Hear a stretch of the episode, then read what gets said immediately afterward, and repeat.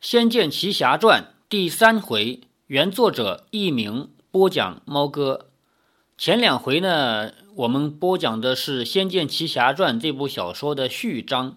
在进入第一章以前，小说先用一个比较小的篇幅写了一篇序章，用老人给小孩讲故事的方式，给我们交代了这个游戏和这个小说的背景故事，比如说五颗灵珠的起源，比如说女娲传人为什么会在苗族，女娲为什么失去了神族的资格等等，以及游戏里面要出现的十年前的这些故事。毕竟在游戏开篇的时候，这个事情已经过去了十年，它不可能从苗民们嘴里彻底消失掉，它一定会变成一个很优美的传说在苗苗民中传播。所以这篇小说加了一个序章，把这些背景以及曾经发生过的事情都给我们做了一点交代。好，下面进入第一章，余杭小镇。暗暗黑云缠绕着起伏跌宕的罗刹峰，一层层掩蔽了这座山的嶙峋陡峭，层层的坐落在上不着天下不着地的氤氲的烟雾中。陡的，陡的就是突然间的意思，突然间尖锐的呼啸声划破天空，三道黑色侏儒般的小影子飞窜而至，闪入，这里面原文是闪人，这是网络小说特有的，因为输入错误嘛，也没有人来给他做校正。闪入遮掩着山峰的云雾中，一道雪白的光芒急追而至，御剑而行的青山身影飘飘若仙，有如雷电般迅速无比。这里呢，其实是一个梦境，主人公这个时候还是一个屌丝，根本就不知道自己将来会成长为一位武林大侠，但是他有着武林的梦想。早上太阳晒屁股了，他在自己家里做梦，梦见他在杀妖怪，而且呢，他是御剑而行，也就是说踩在一把剑上就可以飞。在很多表现蜀山的小说或者影视剧里面，御剑都是他们的拿手功夫，直接用内功驱动这把剑就能够飞起来，而且能够载人飞行，很了不得的一门功夫。三道黑色侏儒般的小影子飞窜而至，御剑人影后追先至，也就是说他来得慢，但是赶在前面去了，挡在那三道黑色人影前。那三人连忙止住步子，惊慌的不知该前进还是该退后再逃。那人脚下之剑发出阵阵射人的剑芒，就是发出光芒，沉稳的止在半空中，停在半空中。只见那剑上之人身形高挑，英挺端峻的脸十分年轻，剑眉下没若朗星，睥睨着那三道闭锁的妖影，就是猥琐的妖怪啊。三名小妖发出惊慌的尖叫声，一窜便窜进了山壁间的洞中。年轻的御剑者冷冷地说道：“哼，跑得了和尚跑不了庙，你们能往哪里逃？”他随手一挥，脚下之剑嗖地抽出，飞旋急闪，化作一道光芒收入他的袖中，也就是说现在不用飞了，把剑又收回来放在袖里。他凌虚的身影这才缓缓落地，正欲追入洞中时，一种低哑的声音唤住了他：“剑仙请留步。”他转头一望，身后竟爬出了一个怪形怪状的褐色土怪。持剑者冷笑着说：“好妖怪，旁人见我逃之尚且不及，你居然自己送上门来。”土怪缩了缩身子说：“剑仙，剑仙，您剑下留情，小妖斗胆冒死前来，是有个不情之请。”持剑者望定了土怪，只见土怪微微伸出手，结结巴巴地说：“我嘛，想向剑仙借纯阳剑。”借剑？御剑青年感到既惊讶又可笑。“我权杖此剑降妖除魔，将纯阳剑借给你，如何剿灭妖邪？”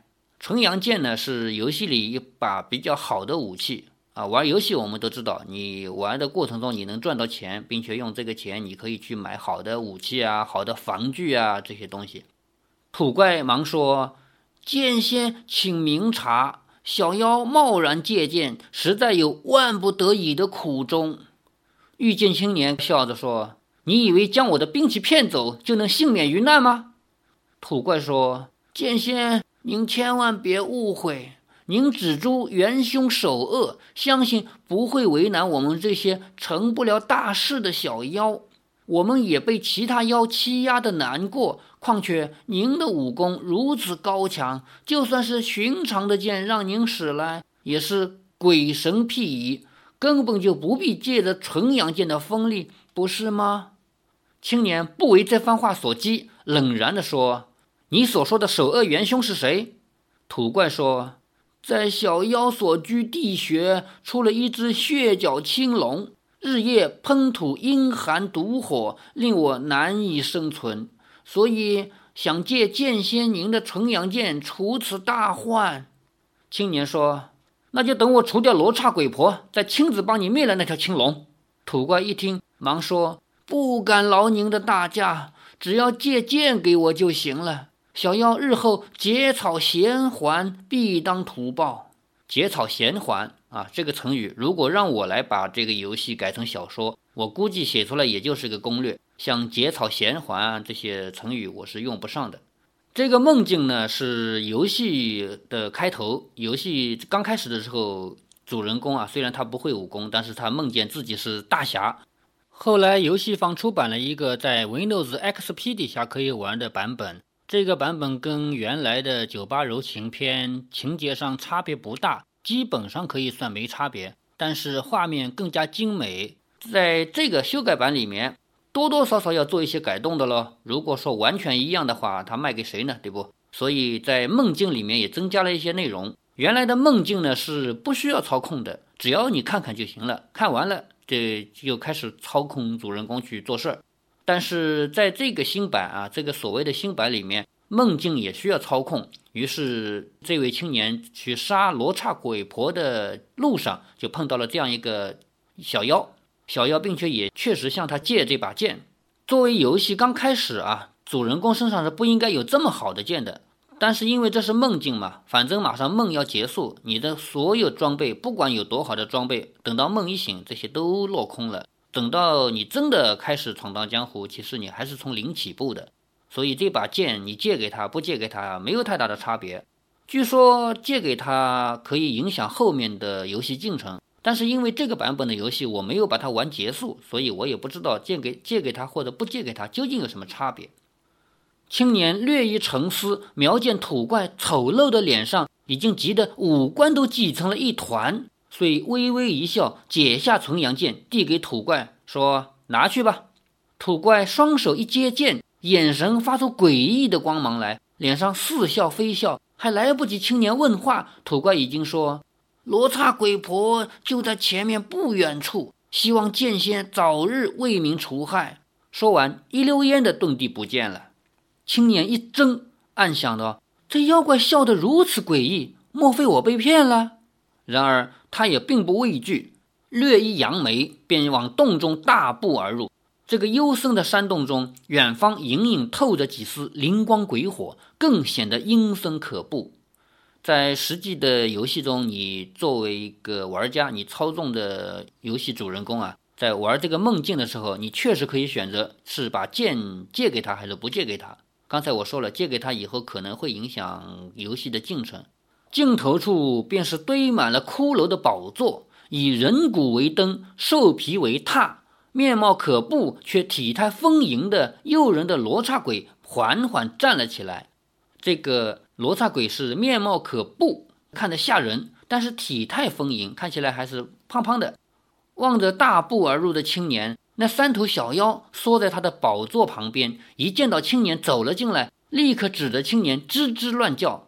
呵，本座知道了，就是他嘛。罗刹鬼婆轻蔑地望着青年，不急不慢地说：大胆的小子，你赤手空拳地闯入罗刹居，勇气可嘉，可惜性命却不久了。青年背着手说：乱世妖孽，人人得而诛之，今日我来取你性命，你竟不逃，看来是知道气数已尽了。罗刹鬼呵呵一笑，突然间纤手一挥，纤手就是纤细的手，刚才还说他的体态丰盈的，结果手伸出来是纤手啊！一道巨大的力量猛地袭向青年，是有法力的嘛。青年见避不及，就是躲避不及，整个人被打飞。这呢这一句话我觉得写的不好，因为整个这个小说是写的有那么一丁点儿就是两三分的古文的感觉，结果来了这么一句话，说整个人被打飞，写的太俗了。大力撞在石壁上，发出砰的巨响，鬼婆的手指一横，青年的身子就像被无形的怪力紧紧地压在壁上，无法动弹，背部被嶙峋的石块刺得鲜血淋漓，却硬是移动不了半分。这个呢，因为主人公现在正在床上快要醒来的时候，因为大白天了嘛，也该起来了。我们曾经也有过这样的经验，就是如果你在早上在做梦的话，你会发现自己老是动不了，就像是有人压着你一样。其实是因为我们在将醒未醒的这个时候，我们能感受到自己的背和床板之间的挤压力，然后而且我们又没有主动的来动自己的身躯，让自己坐起来或者说爬起来或者翻过来，所以我们总是有一种感觉好像被挤压。哎呀呀，你若想死，不怕没鬼可以做。罗刹鬼婆的声音娇媚地说。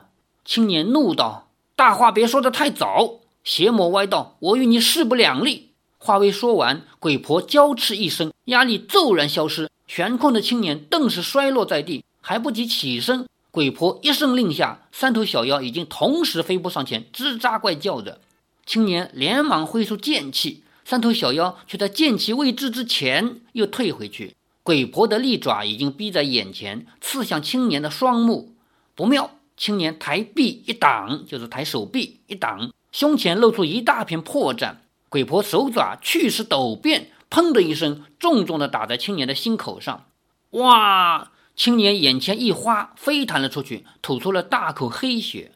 当他落在地上时，已经全身僵僵的，一点力量也用不上了。只见三只小妖又跳了过来，绕在他身边又跳又叫。罗刹鬼婆踱着霞步来到他身边，手中已经多了一把鬼头怪锤。罗刹鬼婆俯首望着难以动弹的他，微笑着说，是谁说话说得太早？凭你这一点小本事也想深入虎穴？呵呵，真是笑死我了。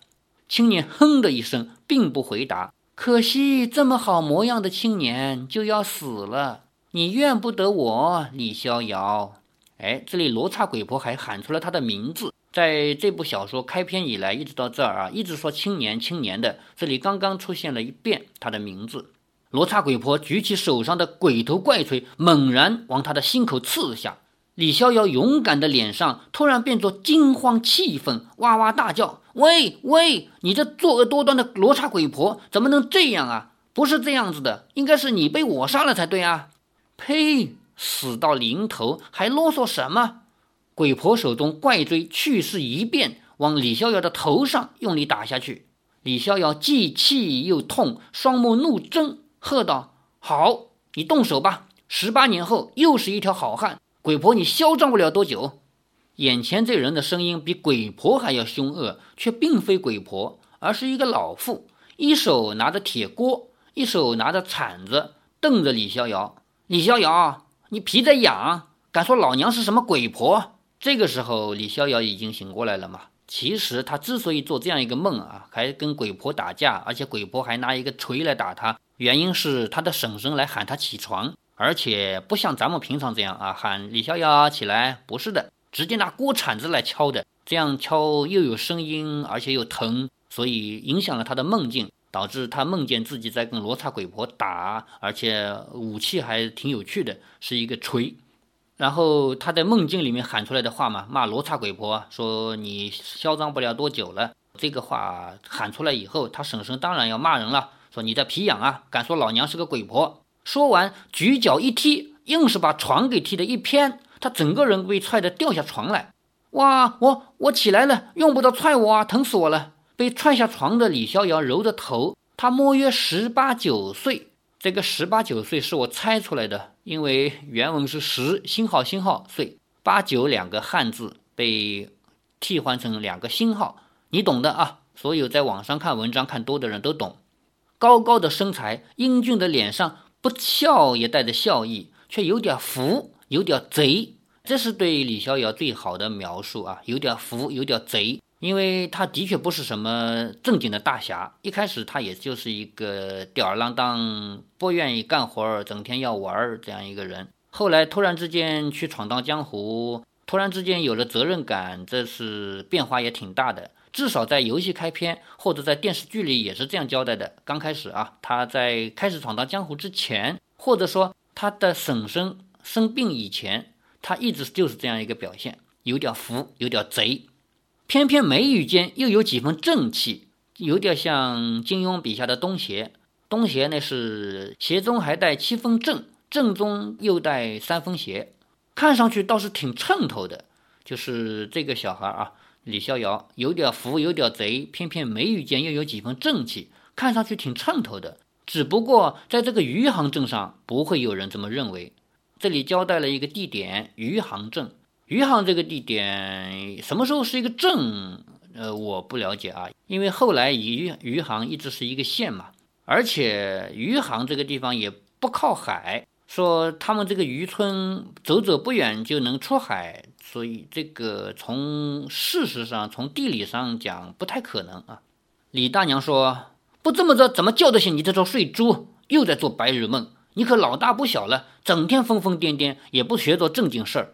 李逍遥头昏脑胀地站起来，嘟哝着，婶婶你不要每次叫人起床都拿锅啊铲啊胡敲一通，会吓死人的，我的床又不牢靠，万一我给摔死了，咱们李家不就绝后了。李大娘说，不这样叫得醒你吗？好歹你也跟林木匠学过几个月的木工，床不牢靠自己动手修一修不就好了，就只会消遣木刀木剑的，成天学你的爹舞刀弄剑，没个定性，哪家姑娘愿意嫁给你哦。这里呢就交代了几个细节。第一，他是整天会削木刀木剑，然后学大侠的样子，背着个刀剑。还交代了一个细节，就是他的爹是舞刀弄剑的，他的爹呢是的确是大侠，下面我们会介绍到。他说没个定性，哪家姑娘会嫁给你哦。李逍遥说，那我爹怎么娶到我娘，对吧？你说我整天舞刀弄剑像我爹一样，没有姑娘会嫁给我，那我娘怎么会嫁给我爹呢，对不对？李大娘说，你娘也跟你爹一个样，嫁到我们李家来了以后也不做针线女工，就只会跟着你爹疯。李逍遥说，嘿，大家都说他们可是江湖上人人羡慕的鸳鸯侠侣呢。李大娘说，侠侣说什么行侠仗义，丢下你这个惹祸精一去不回，十多年没有消息，要不是我这个老太婆省吃俭用开了这家小小的客栈，才把你拉扯长大，结果培养出这么个懒鬼。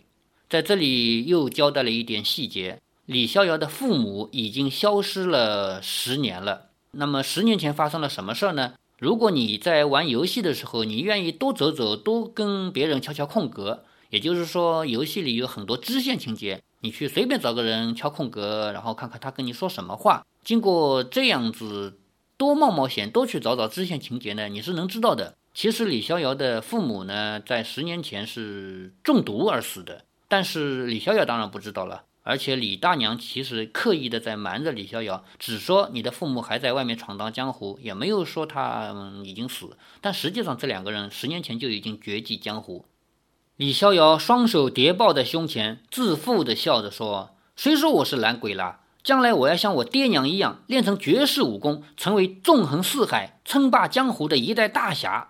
李逍遥正要比划伸手，婶婶的锅铲又用力的往他头上挥了过去，哇好痛！李逍遥抱着头叫。李大娘说，我后半辈子全指望你了，你哪儿都别想去，别废话，一大早就有客人，我忙不过来了，快洗把脸来帮我的忙。李逍遥奇怪地说，咱们这些破客栈一大早就有客人上门？李大娘瞪了他一眼说，几个苗人。苗人啊，因为这个游戏里面苗人是很重要的一个一群人，所以游戏开篇就是让苗人住到李逍遥家的客栈里来了。当然这几个苗人不是好人，哈哈，我就说嘛，原来是外地的，不知道咱们这些店又破破烂烂，酒又……李逍遥还没说下去，见婶婶的锅铲又举了起来，李逍遥就赶紧闭嘴了。他想说的是什么呢？就是咱们这个酒又不好。李逍遥的婶婶开的这家店呢，因为店比较破，也其实也没有什么生意了，再加上开在一个小小的渔村上面，也不是大城市，生意基本上是没有跌，开支又不会少，对不对？两张嘴要吃饭，所以酒呢是以次充好，本来就是次的酒，而且还要兑水。下面呢会提到啊，他们家的酒是兑了水的。当然这个话不能说出来了，所以他说咱们这个店又破破烂烂，酒又，下面没说下去，他的婶婶就拿锅铲要打他，他只好闭嘴了。赶紧把上房收拾干净，我先去招呼客人。李大娘转身走出她房间，留下好不容易才清醒过来的李逍遥。真没意思，一大早的要人家又做这个又做那个的。李逍遥一面念着，一面又回想起梦中的事情。其实那并不是他第一次做这个梦，梦里的一切总是逼真的让他忘了那是一个梦。梦中遇见的青年容貌他已经想不起来了，有时却恍惚变成自己，或者是童年见过的某一个人。也就是说，这个梦实在太真实了，真实到了不像梦的地步。梦中的那个人虽然容貌是不记得，但是他御剑飞行的这个状态，这个姿态他是肯定见过的。他十十年前，他还只有八九岁的时候，是看到过一个比他大十岁的人居然能够御剑飞行的，那就是他自己了。因为他在闯荡一番江湖以后，他会穿越到十年前去完成一个任务，这个任务就包含找到十年前的他，去找回一样东西。所以他自己十年前是见过一个比他大十岁的大哥哥，而且会御剑而行，非常厉害的大侠。他记得自己小时候有一段说不上来的经历，他真的见过一个会御剑而行的青年剑客，向他要了一颗珠子。就是这个剑客来到他身边，向他要了一颗珠子，还带他飞上天空，去找另一个坐在五色彩鸟上的小女孩。这个小女孩就是我们前面两回提到过的公主。那小女孩美丽极了，简直就像是皇宫里的公主一样。这个写法其实我觉得可以商量啊，也就是说，为什么小女孩美丽了就像公主一样？作为一个小渔村长大的普通村民男子，他可能也没有办法去形容什么叫美。但是如果听人讲故事或者听人说书的话，我们中国有一个文化现象，就是总是喜欢把说书的故事呃，把把一些虚构的故事给按在王侯将相的头上。如果很美很美的，那要么就公主，要么就是王后或者皇太后。所以作为一个在渔村长大的这个小孩，如果要描绘世界上最美的女孩，估计也只能想到公主这样一个身份了。小女孩不知为什么只是一直哭，都不理她，她只好不停地安慰这个小女孩，直到把她逗笑了为止。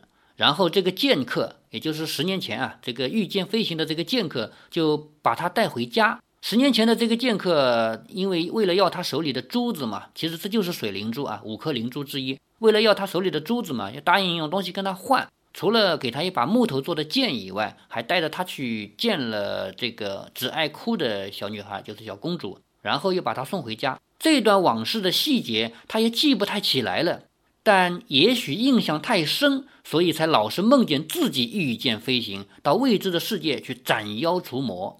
江湖是李逍遥心中一个不灭的幻想。李逍遥得意的一笑，转身蹑手蹑脚地走到桌边，跪趴在地上，掀开地板的密道封口。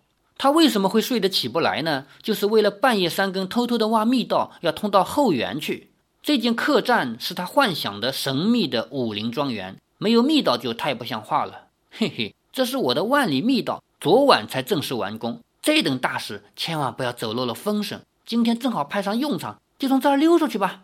哎，李逍遥他从家里挖了一个密道通向外面。当然游戏里不是啊，游戏里面他自己住在二楼，他的密道也就是他的地板掀开来，嘣，掉到一楼来了。到一楼还在他自己的店里面，还得从自家的大门才能出去。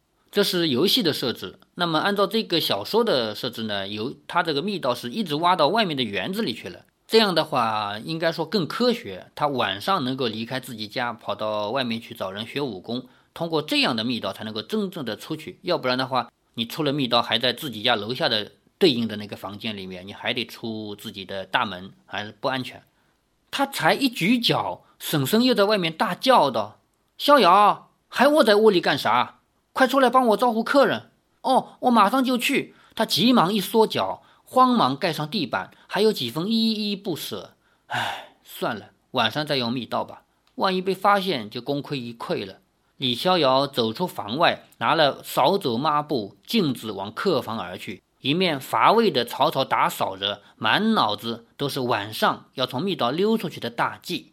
下面呢，李逍遥就要跟苗族人正式面对面，并且李逍遥要开始走出这个家，出去先闯荡他的村子，闯荡了完了村子以后，才有可能出去闯荡外面的大世界嘛。好，我们第三回就读这么多，欲知后事如何，且听第四回。